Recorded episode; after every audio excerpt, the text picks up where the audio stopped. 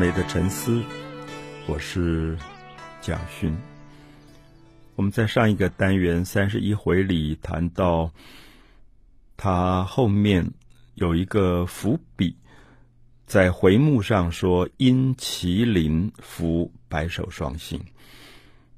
那么，其实一般读者读到这一段，大概都不是很容易懂。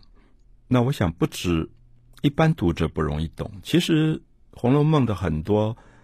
学者在研究上也一直觉得“因麒麟伏白首双星”是一个值得推敲的伏笔，因为我们知道《红楼梦》没有写完，写到八十回以后，后来就由别人接着写，所以有人认为原来的作者到底是希望贾宝玉娶谁呢？那？他最爱的是林黛玉，可他并没有娶到林黛玉。林黛玉后来死亡了，早逝。那小说后来接着写的人，把贾宝玉跟薛宝钗配成了一对，就结婚了，做了夫妻。可是我们看到三十一回的回目说“因麒麟伏白首双星”，那这句话就很多学者就认为说，白首。意思说白头偕老，我们现在常常人家结婚，我们还祝福说祝福你们白头偕老，就是说结婚很年轻，二十几岁。可是如果经过五十年、六十年，夫妻感情很好，没有离开，也没有人呃夭折，所以到两个人都白头发了，还在一起做夫妻，是多么美满的事。所以因麒麟，因为他们两个都有麒麟，金的麒麟，所以福。所以潜伏了一个因果，就是他们以后老年时候白首双星，他们会成为老年的夫妻。所以这一这一个片段，呃，考证的人很多，就认为说，那如此讲来的话，贾宝玉最后娶的不应该是薛宝钗，而是史湘云。可是我们这几年也看到《红楼梦》，因为这本小说简直像一个谜一样。很多的学者都在猜谜，所以我也不觉得说学者一定比读者猜得更正确一点。那这几年我们看到有一个说法出来是非常有意思的，就是说贾宝玉后来的确是娶了薛宝钗，可是我们知道贾府就是贾宝玉这个家族，如果是作者的隐喻的话，这个作者后来家族败落，抄家了。所以原来是大贵族，锦衣玉食，可是后来就落难。等到他中年以后，他就住在北京的香山，过很穷苦的日子。那这个也有很很多学者已经考证出来，就是当时他们连吃稀饭都吃不饱，就过很穷的日子，受了很大的苦。那个时候就是作者在写《红楼梦》的时候。那史湘云很年轻结了婚。嫁了，可是丈夫早死，这个是在《红楼梦》的判词里就已经讲过。就是史湘云后来的命运有点苦，是因为她嫁了一个很好的丈夫，可丈夫很早死亡了，所以他们后来晚年两个人又碰到了，就是都是单身了，那么都是晚年头发都白了，所以白首双星。现在有一个学者认为说，他们是晚年时候。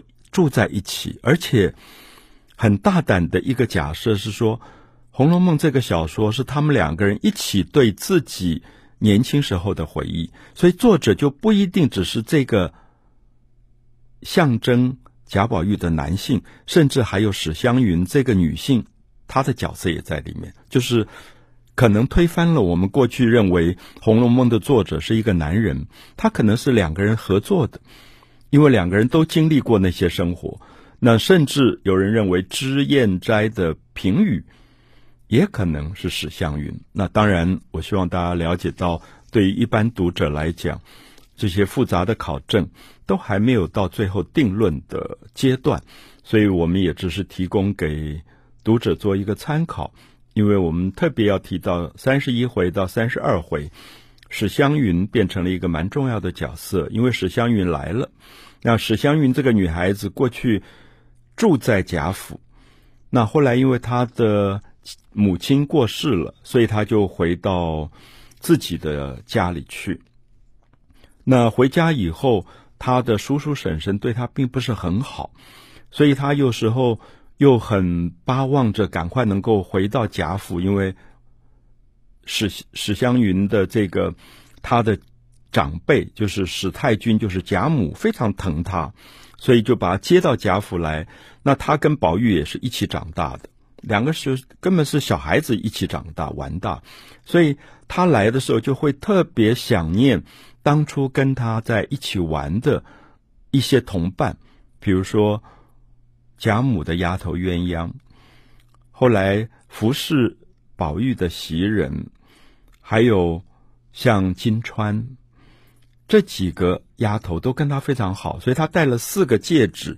就是要分给这几个丫头，所以我特别提到说，我们在读三十二回的时候，感觉到史湘云是一个小姐，一个贵族小姐，可她完全不像小姐。她跟这些丫头好起来的时候，就像说我们曾经是同学，我们那么要好过，所以她根本不以小姐自居。那么来的时候还特别为他们带些小礼物。啊，我们通常讲十二金钗，那。个个有他自己不同的性格，像林黛玉，因为父母早逝，所以有一点苦。那他也有一点酸，有时候他他没有安全感。他寄养在外祖母家，那宝玉这么疼他，这么爱他，可是他还是觉得不安全。有时候宝玉对别人好一点，像对薛宝钗好一点，他就会有很多的嫉妒跟很多的委屈。那这些部分史湘云没有，史湘云是很大剌剌的，就是在小说里你会觉得他老是叽里呱啦叽里呱啦，非常爱讲话。那薛宝钗是很内敛，就是《红楼梦》的女孩子里心机最深的大概是薛宝钗啊。我说心机最深，就是他常常很多事情都冷眼旁观，而不随便发言。比如说，在三十二回里面有一段，就是宝玉的丫头袭人，她要替宝玉做很多的东西，宝玉穿的衣服，宝玉身上的配件、荷包，宝玉穿的鞋子。这个小男孩非常的奇怪，非常的洁癖，他不穿别人做的衣服跟鞋子，他一定要自己身边的像袭人、晴雯做的，他才穿。所以袭人当然就很忙，每天就在替他刺绣啊，做鞋底啊。我们知道古代的那个男人的鞋子是用布粘起来，用像浆糊一类东西粘厚了以后，再用线去纳纳这个鞋底。现在我们不太容易看到这样的布鞋了。那袭人有一天就拜托史湘云说：“啊，幸好你来了，你可以帮我一点忙，可不可以帮我？”去做一个鞋底，那史湘云就说：“可以啊，我愿意帮你做。可是要是你的，我才做。啊，就是袭人你自己穿的，我才做。因为史湘云也很聪明，史湘云知道说一定是贾宝玉的。可是史湘云有一点觉得我们年纪有一点年长了，过去小孩子都玩在一堆，那现在长大了以后，我不应该随便替他做鞋子，因为。”替别人做鞋子，一定是很亲密的关系，我才替他做，所以他就有一点故意说：“袭人，如果是你的鞋子，我才做；如果是别人的，我可不做。”那袭人就笑了，就说：“我是什么东西？我是一个丫头，我哪里能够拜托小姐替我丫头做鞋子？”那他说：“当然是贾宝玉的。”好，所以我们就看到这种关系。我特别要提到是说，《红楼梦》。我们从今天现代的年轻人的角度去看的时候，其实并不难，因为我相信现在年轻人在国中做同学、高中做同学，不管家里有钱是豪门或者穷困，其实大家都是好朋友。我觉得那个年龄还没有入社会，天真烂漫，没有很多的心机，可是。我们知道，在古代的时候，其实阶级非常的严格，丫头、小姐、少爷跟丫头，他中间的身份是差别很大的。可是《红楼梦》里很难得的让我们看到，几百年前，这个小说竟然写出一种人性里面的天真。可是我们也刚才讲到说，《红楼梦》里的女孩子心机比较深的是薛宝钗，林黛玉其实也是有一点口直心快，心里想到什么就讲什么。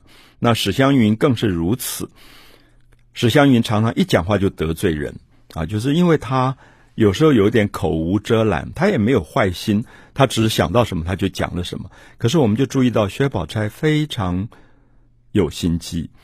好，我我特别要解释，有心机不一定是坏，就这个人的个性很深沉，就是别人在叽里呱啦的时候，他通常都不讲话，他坐在旁边冷眼旁观。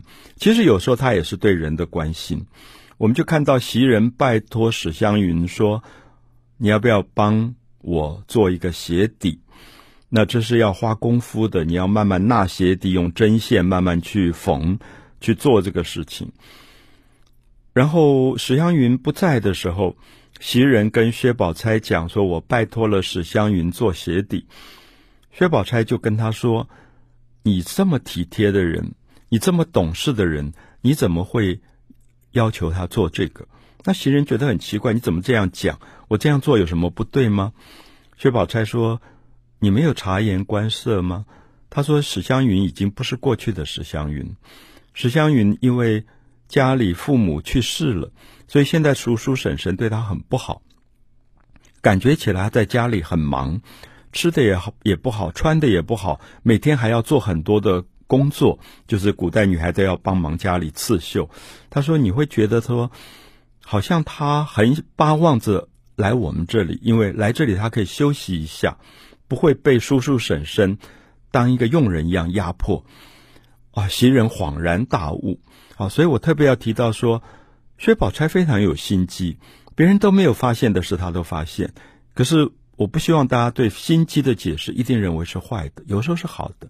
他就提醒袭人说：“你还要加重他的工作，他已经累得不得了了，你不要再加重他的工作。”那这里就看到《红楼梦》写的了不起，就是每一个女孩子的个性都非常细微的被作者表现了出来。可是我们看到很多琐事，反而最容易表现出人的个性。就像刚才提到说，袭人委托史湘云替宝玉做鞋底，那这是一个要花时间、花功夫的工作。可是薛宝钗就暗地里提醒袭人说，史湘云现在一定是在家里，叔叔婶婶对她不好，所以累得不得了。都看得出来，她很不快乐。难得到我们这里来，可以松一口气，休息一下。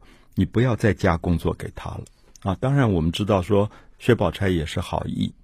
那薛宝钗甚至也说：“你如果真的要做，你就让我来做吧。啊，我来做这个东西。”所以，我们看到《红楼梦》里面几个女孩子的个性这么鲜明的不同。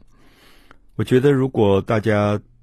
今天是十几岁的年轻人，在国中读书，在高中读书。你身边有几个很要好的哥儿们啊，或者姐妹啊，那你就会发现，其实你很喜欢他们，是因为每个人个性都不一样。所以我们也会发现，《红楼梦》后来在大观园里，这几个女孩子相处的也像知己一样，非常的亲啊，非常的亲。那这种情谊非常的难得。那么，甚至连主人跟丫头之间都非常的好。可是我们看到很有趣，就是我特别要讲到说，史湘云这个女孩子的口直心快，因为忽然发生了一个小事，就说贾政贾宝玉的爸爸要叫贾宝玉到前面去见客人。我们知道贾宝玉天不怕地不怕，最怕就是他老爸。他只要一听说他老爸叫他，他就吓得发抖。就他从小就怕爸爸，那基本上我们知道他怕爸爸是因为爸爸是做官的，而爸爸来往的人也都是做官的。那么这一天天气这么热，他就很生气，说干嘛要又要我去？他们说是贾雨村来了。啊，我们知道贾雨村是《红楼梦》里面作者很不喜欢的一个人物，就是很穷困出身的一个读书人，后来就努力的往上巴结做官的人往上爬。就是《红楼梦》的作者最讨厌这样的人，就是非常势利的，然后非常功利的，所以他三不五时他就来看贾政，因为贾政是一个大官，他要靠着贾政继续往上爬。那贾政就要宝玉去陪贾雨村，那贾贾宝玉当然不高兴。那史湘云这个时候就跟他讲了一口直心快的话，就说：“哎呀，你也长大了。”你也应该去学学跟做官的人相处，因为将来你也要考试，也要做官。那你现在怎么去跟做官的人应对进退，你都不懂，你将来怎么去能够走这条路？好，我们知道史湘云这一句话就惹恼了贾宝玉。贾宝玉是脾气这么好的人，可贾宝玉最恨的事情就是别人叫他去读教科书、考试、做官。因为他觉得人生最没有意义的事就是考试做官。好，这是《红楼梦》，我觉得他非常叛逆儒家的一个中心的核心价值。他认为，好像他看到的所有做官的人都是这么卑劣的，都是把别人踩下去，然后作假虚伪才能做到官。所以贾宝玉最痛恨就是做官，所以他就跟史湘云说。你干嘛跟我讲这种话？你赶快给我出去！啊，就是贾宝玉也有他不留情面的时候。这么好的这种知己，跟史湘云的情感这么深，可这个时候他就很严厉的说：“你不要在我房里，你讲这种话你就出去。”所以袭人赶快就在那边劝，就说：“哎呀，你不知道，他跟史湘云说，前一阵子薛宝钗也讲了类似的话，他把薛宝钗也赶出去了，然后。”大家都觉得说，这不是应该讲的吗？如果我今天是一个大人，我是一个朋友，我不是应该跟一个年轻人说：“哎，你好好读书，好好的考大专联考，好考高考、普考，去做官。”可是贾宝玉，我们知道他有情节，他的情节就是他最恨做官这件事。那别人就讲说：“好，这个话我们讲了，你都不爱听，就要把我们赶走。”那如果是林妹妹呢？如果是林黛玉讲这个话，你要怎么样？因为大家都知道。宝玉最爱林黛玉，最疼爱林黛玉。好，我们看到这三十二回里面，贾宝玉回答了一句话，读者一定要注意这句话。贾宝玉回答说：“林妹妹从来不说这么混账的话。”这句话是非常惊人的啊！混账的话，就是说这种不通情理的话，这种糊里糊涂的话。就贾宝玉之所以跟林黛玉这么好，成为知己，因为他们两个都没有功利性，他们活着好像只是为了前世的一个缘分，在这一世要了。所以林黛玉从来不去告诉贾宝玉说：“啊，你应该读书，你应该去考试，你应该做官。”那贾宝玉说：“如果他讲这种混账话，我也不理他了。”好，所以这里面就看到为什么所有这些女孩子都无法取代林黛玉，因为。林黛玉几乎是唯一了解贾宝玉内心心事的一个人，所以三十一回、三十二回好像没有事在发生，可是里面在讲心事，就是这个小男孩的心事，真正的知己只有一个人，就是林黛玉。